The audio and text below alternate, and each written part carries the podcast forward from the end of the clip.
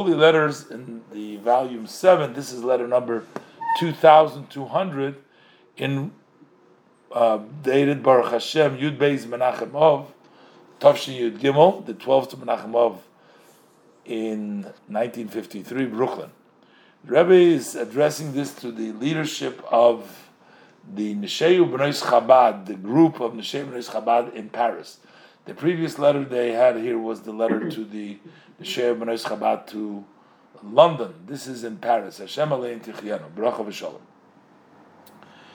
I received your letter in which you write that you are continuing your work and that you hope that even during the summertime, those that are in the uh, city, uh, that are in the city, do it in the city, and those will be on the summer places will do this over there.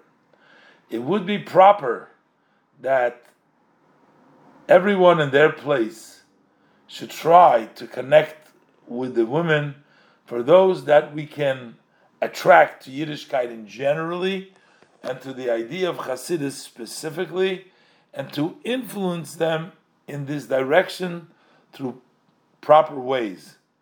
In certain cases, it's much easier to accomplish in the summer places, which the women are not as busy, they're free from their housework, and they have more interest to listen to new ideas especially if you give this in a proper way.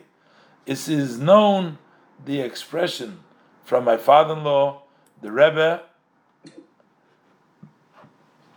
He said, "As "Asmin tutnor tutmenoif." If you do, you accomplish. You just got to do. There's no such a thing. Do and you accomplish.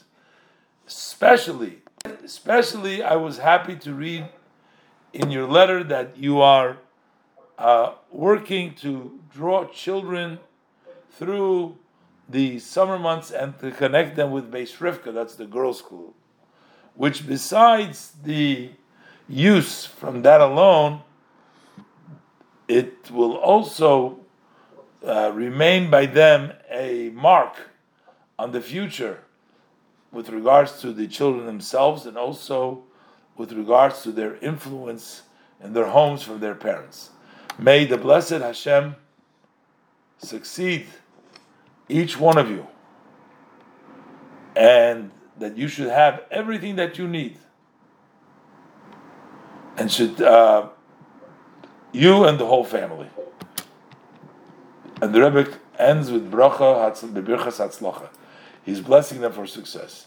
So I guess you, you see the Rebbe was writing some letters to the women organization and to the women in France, the Rebbe said that uh, the summer places should be utilized, uh, especially uh, everybody where they're working. But the Rebbe says that in the summer there is more opportunity to attract because people are more open; they're not so preoccupied, and uh, and basically the Rebbe says if you do, you accomplish. It's not like uh, in the name of his uh, of the Frierdiker Rebbe.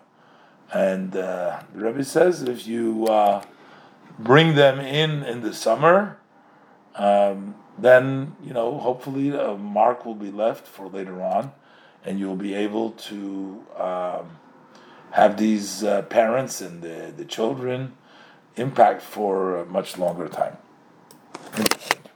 Mm-hmm.